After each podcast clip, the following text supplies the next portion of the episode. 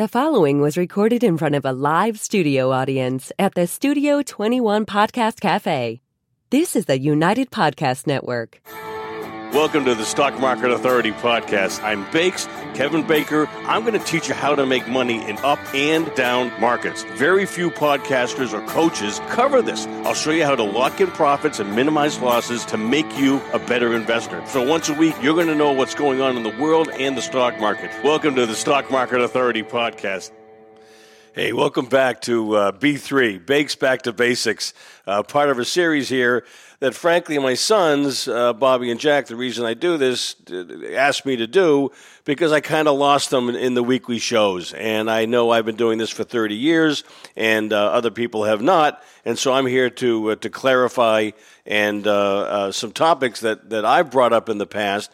And this is pretty fundamental, a word I pick uh, definitely is uh, earnings and PE, price earnings ratios. And uh, this is an example that I put up here. This is a fairly simple income statement. Uh, yes, I can do fundamental work. Yes, I know I talk about charts all the time, but I've interviewed thousands of CEOs, thousands of CFOs, and um, uh, you know I, I understand the power of earnings and valuing earnings and how that incorporates into stock prices and then eventually shows up in the stock charts. So I'm going to keep this uh, fairly straightforward. This is a, a, a very simple income statement from Google. Doesn't have all the detail that would normally be there.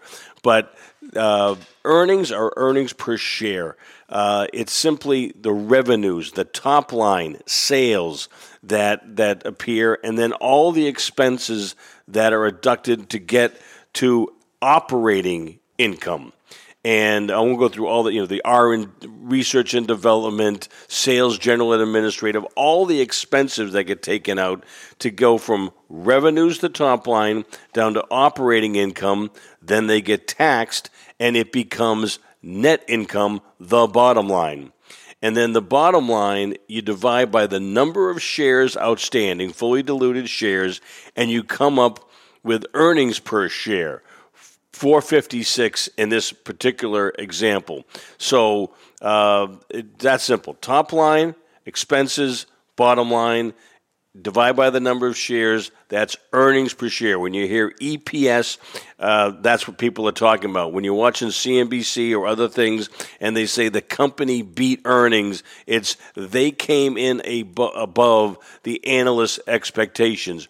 When I was on earnings calls, uh, uh, conference calls, which was you know part of the part of the job, I would literally sit there. I would have their earnings results, and then I would have the estimates and I'd have all the lines, and I, usually it was the the high estimate of the analyst on the street on Wall Street, and I wanted the company to beat what the analyst had for financial performance for the, for the bottom line. I wanted to beat the top line too. That's particularly important, revenues, but I wanted them to beat the bottom line. And if you beat the bottom line, that's called beating expectations. And if you raise guidance, which means you're raising what people think you're going to earn in the future, then stocks tend to like that. So that's the reason we talk about earnings and EPS uh, uh, so much here. The, um, uh, the, the, this is the case of Google. Uh, the uh, recently YouTube dragged on results and the uh, uh, brought this caused this earnings number to be disappointing. The earnings now are declining. This will segue into the PE part of the discussion. So you take the share price of Google, ninety-two dollars. The four fifty-six is the earnings number that you see here. It's twenty times. That used to be reasonable with with the challenges of ChatGPT, I don't think that's reasonable any longer.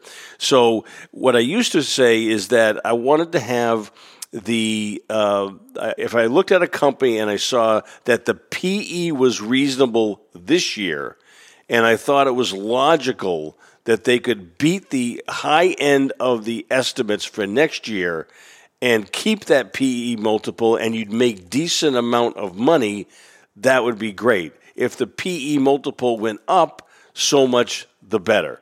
Uh, uh, so in the case of Google right now, I don't see that going on. I think ChatGPT is a real threat, and the uh, I think this is going to play out. So. Uh, the, the higher the growth rate, the higher the PE multiple that, that people will put on a stock.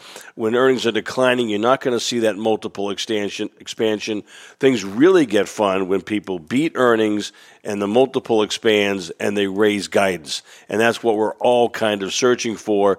Uh, it's it's become uh, more difficult to attain over time. And let me just go to the chart here you know, the my point about this is yes, I love fundamentals. I want to see earnings growth. I want to see PE multiple expansion, but the stock has started and the chart has indicated that it sniffed out problems a year ago. And so that's why I incorporate both. I want to have uh, a strong chart and I want to have a great earnings story for individual stocks, and I want to have a PE that's reasonable and has a chance of expanding. So uh, that's B3, Bakes Back to Basics. Please come back to me with uh, uh, other topics you'd like me to cover. If you like this segment, if you don't, bakes at stockmarketauthority.com is my email. Uh, uh, uh DM me on Twitter at BakesTakes underscore.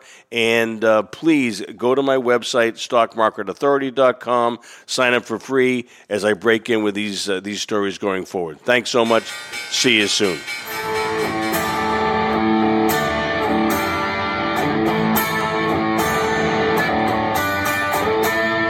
The views and opinions expressed by the hosts, guests, or callers of this program do not necessarily reflect the opinions of the Studio 21 Podcast Cafe, the United Podcast Network, its partners, or affiliates.